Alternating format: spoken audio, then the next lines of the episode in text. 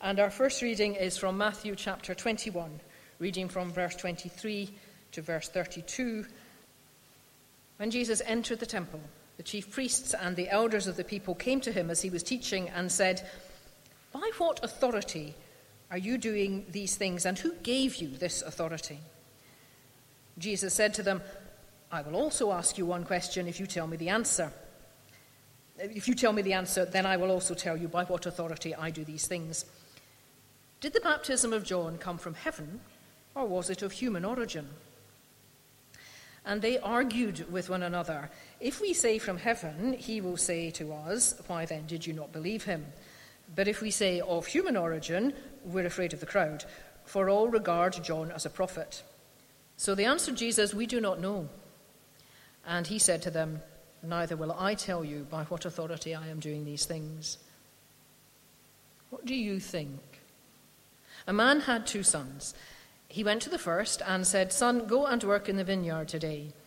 He answered, I will not, but later changed his mind and went. The father went to the second and said the same, and he answered, I go, sir, but he did not go. Which of the two did the will of his father? They said, The first. Jesus said to them, Truly, I tell you, the tax collectors and prostitutes are going into the kingdom of God ahead of you. For John came to you in the way of righteousness, and you did not believe him, but the tax collectors and the prostitutes believed him. And even after you saw it, you did not change your minds and believe him. Listen out for the word of God. That's Philippians chapter 2, reading the first 11 verses. If then there is any encouragement in Christ, any consolation from love, any sharing in the Spirit, any compassion and sympathy, make my joy complete. Be of the same mind, having the same love, being in full accord and of one mind. Do nothing from selfish ambition or conceit, but in humility regard others as better than yourselves. Let each of you look not to your own interests, but to the interests of others. Let the same mind be in you that was in Christ Jesus, who, though he was in the form of God, did not regard equality with God as something to be exploited, but emptied himself, taking the form of a slave, being born in human likeness and being found in human form he humbled himself and became obedient to the point of death, even death on a cross. Therefore, God also highly exalted him and gave him the name that is above every name, so that at the name of Jesus every knee should bend in heaven and on earth and under the earth, and every tongue should confess that Jesus Christ is Lord to the glory of God the Father.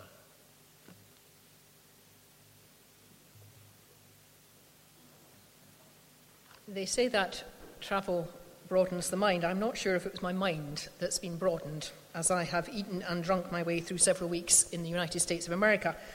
Um, but it was a great trip over the last three weeks, and I have enjoyed myself thoroughly. And I've discovered that things are different one of the places where this became very evident to me was when we were watching the uh, American football. Now, I know I was never going to understand it, was I? My well known antipathy to sport and my blind spot when it comes to, well, why would you do that? Um, kind of plays in. But we watched a lot of sport. Um, and it was fun because I didn't care.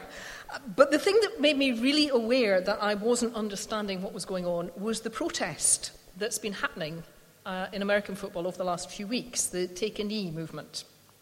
I know it's been reported a, a bit here, um, and the game that two American teams played at Wembley the other week also involved this protest. But just in case you've missed it, let me describe it for a moment. Over a year ago, one of the players began to kneel rather than stand with his hand on his heart in the normal manner, when the anthem was played before the game. And uh, this was, he said, in protest at the historic impact of slavery and the ongoing impact of racism. His argument was that the flag and the anthem stood for equality, and while that was not the reality, he wasn't going to celebrate, he was going to mourn uh, and mourn the abuses. It was not an all round popular decision, and tellingly, he has not been retained by his team, and he currently uh, isn't playing.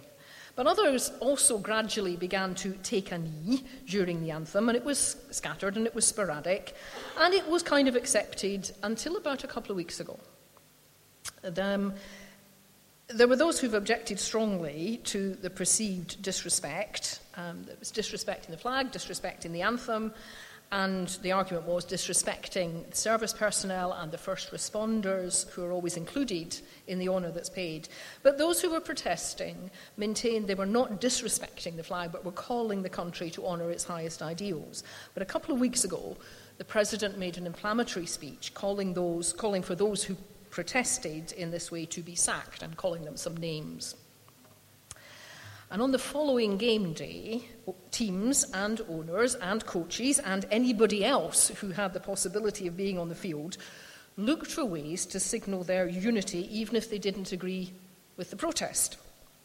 And so they stood, a lot of the teams stood with linked arms during the anthem. Many who had not knelt down before did choose to kneel.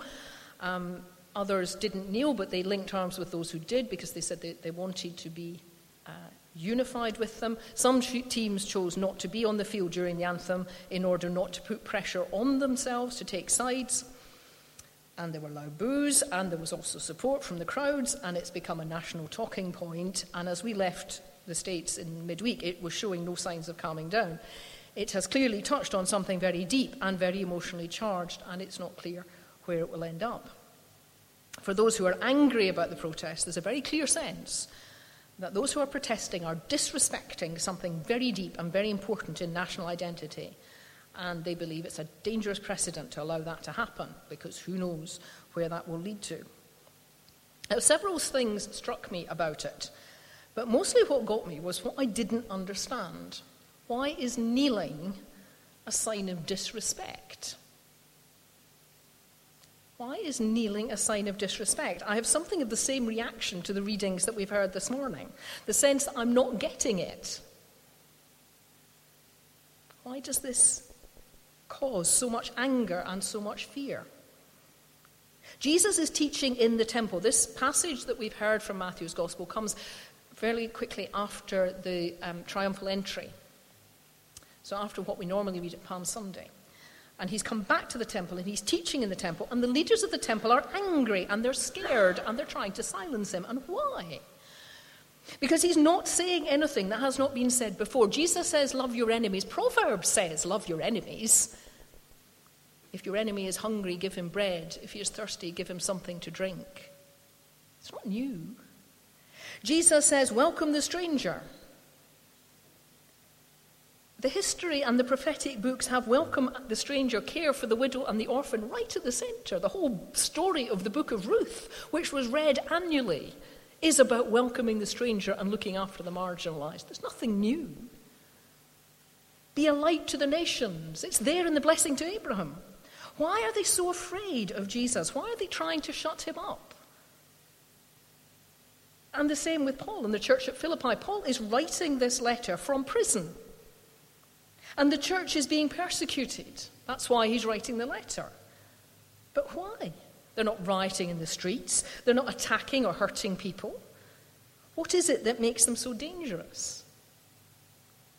I have a real sense of not getting it. Just as when I watch people kneel before a flag and then see others boo them, I don't get it. There's something going on that I'm not hearing or seeing. And if you're feeling that of these readings, you're right because it's different. There is a different cultural context, and one which, if we're not aware of it, leaves us lost to the power of what's happening. I think it's clarified in the parable that Jesus tells and in the hymn that Paul quotes.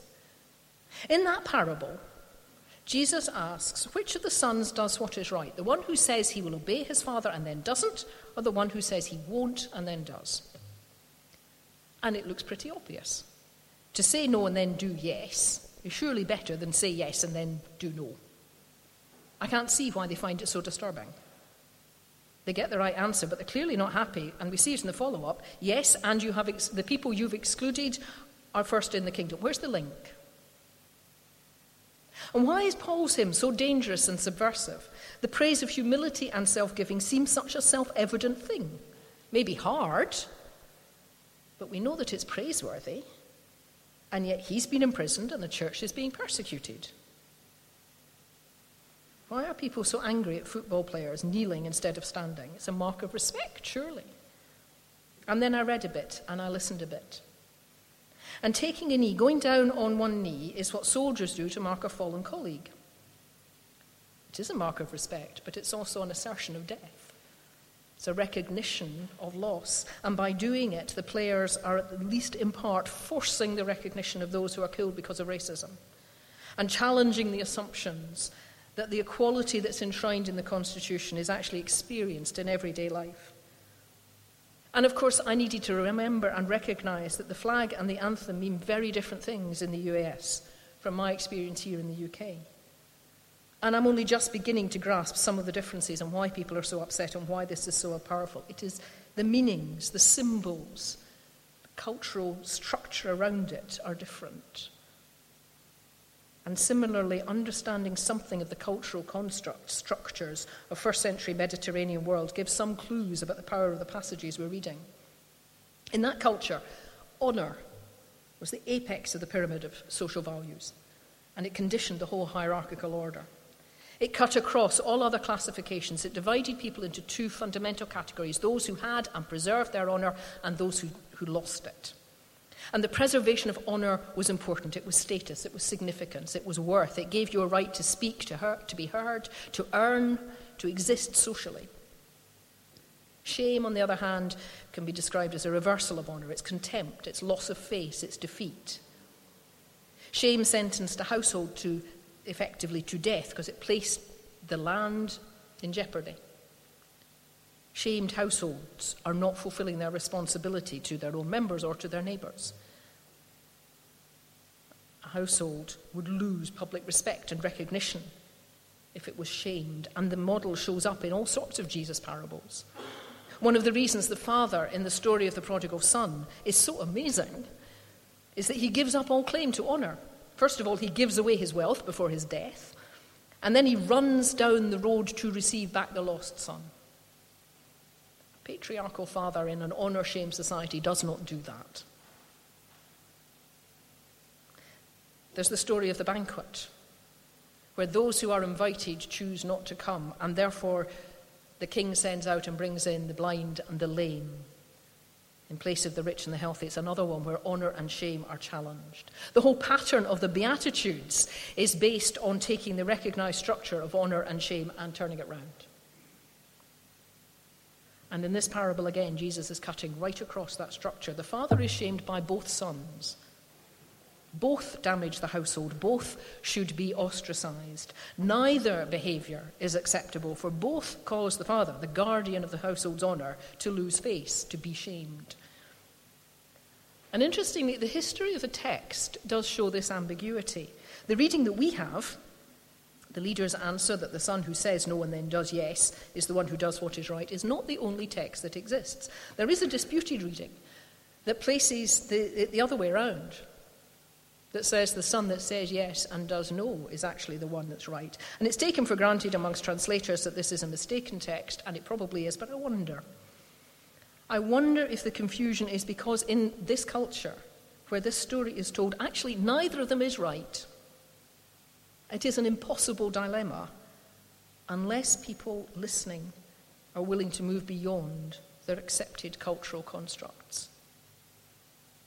And so often, that is exactly what Jesus is asking people to, to do to accept that God is not constrained by what they think is right, by how they understand the world to be.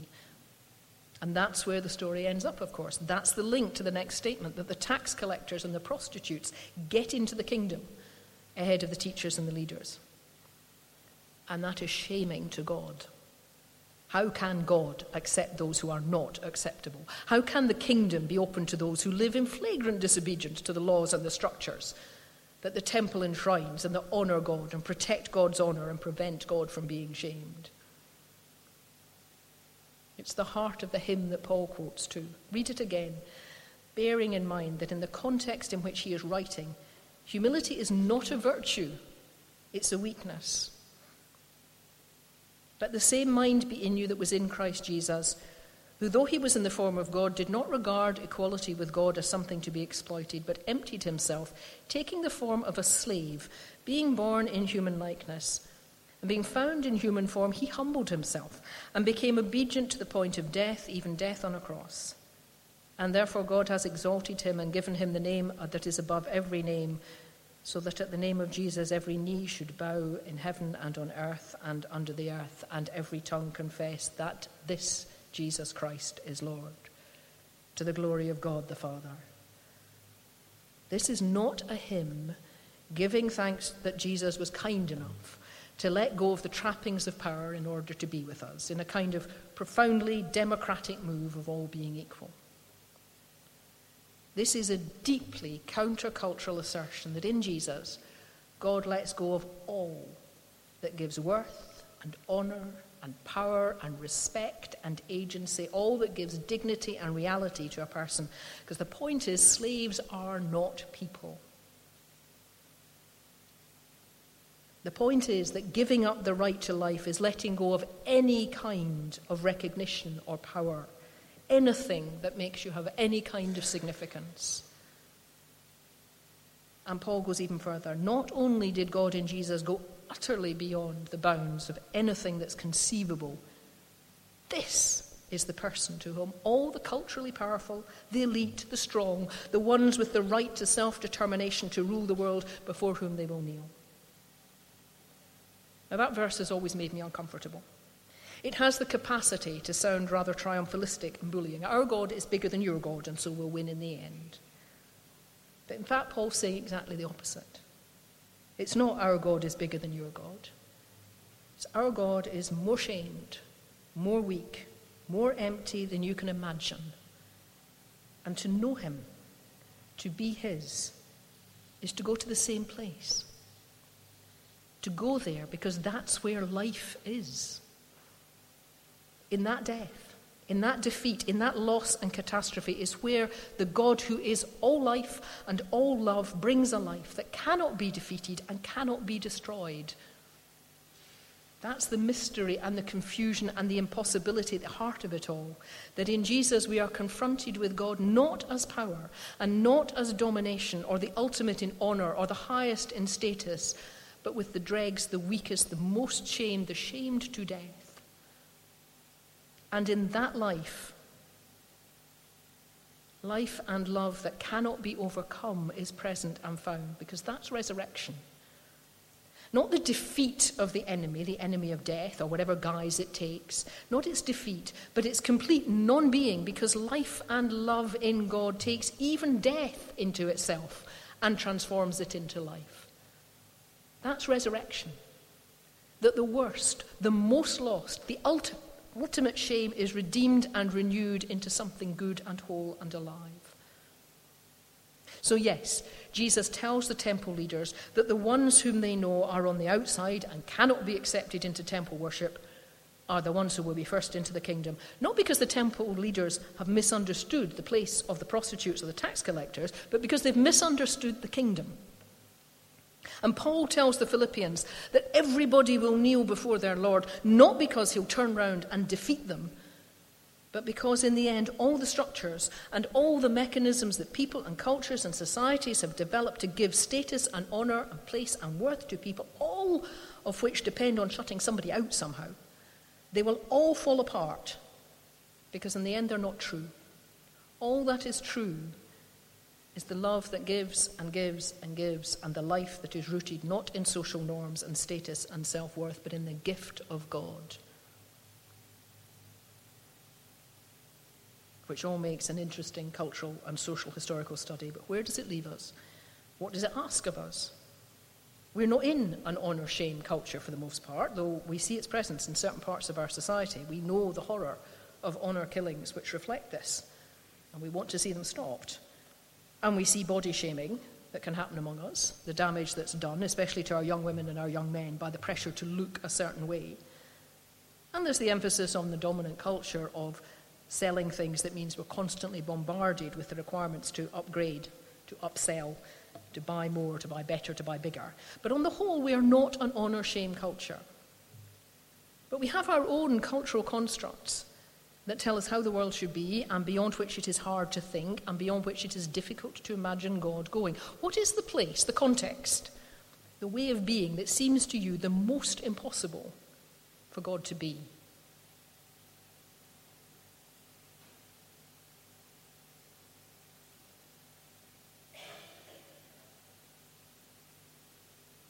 I suspect it's quite hard to answer.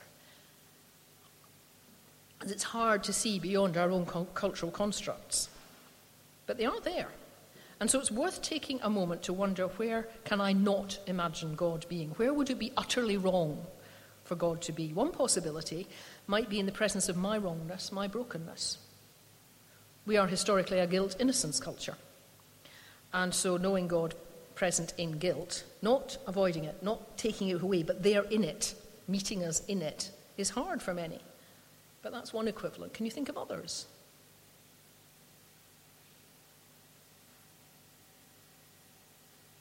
What about not simply present in and to my guilt, but with those I know to be wrong? Those whose politics and theory and rhetoric, whose fear, whose violence are destroying societies and the world. Is God there? Can God love them?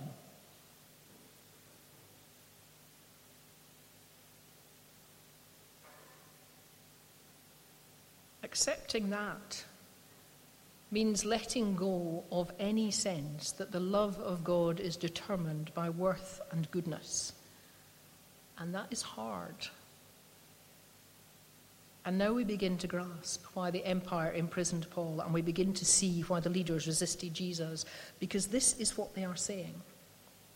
That we find God not in the places where God is supposed to be, the places where we're safe and secure and understand what's happening.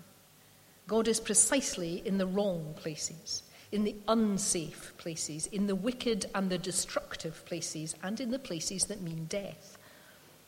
That's where we'll find God. That's where we will be found if we are caught up in the resurrection life that Paul is speaking of. The claim is that travel broadens the mind. I'm not sure. But I do know that faith and trust and prayer and worship are not faith and trust and prayer and worship if they don't broaden the vision and open the heart and disturb the soul and lead us into a life we have not begun to imagine, the very life of God. But that's the promise. The more we let God be God as God chooses and is, not as we determine and expect, the more we discover the life that is rooted in God's being and cannot be destroyed or emptied or denied. And the deeper and fuller and more gloriously we will live and we will see the kingdom.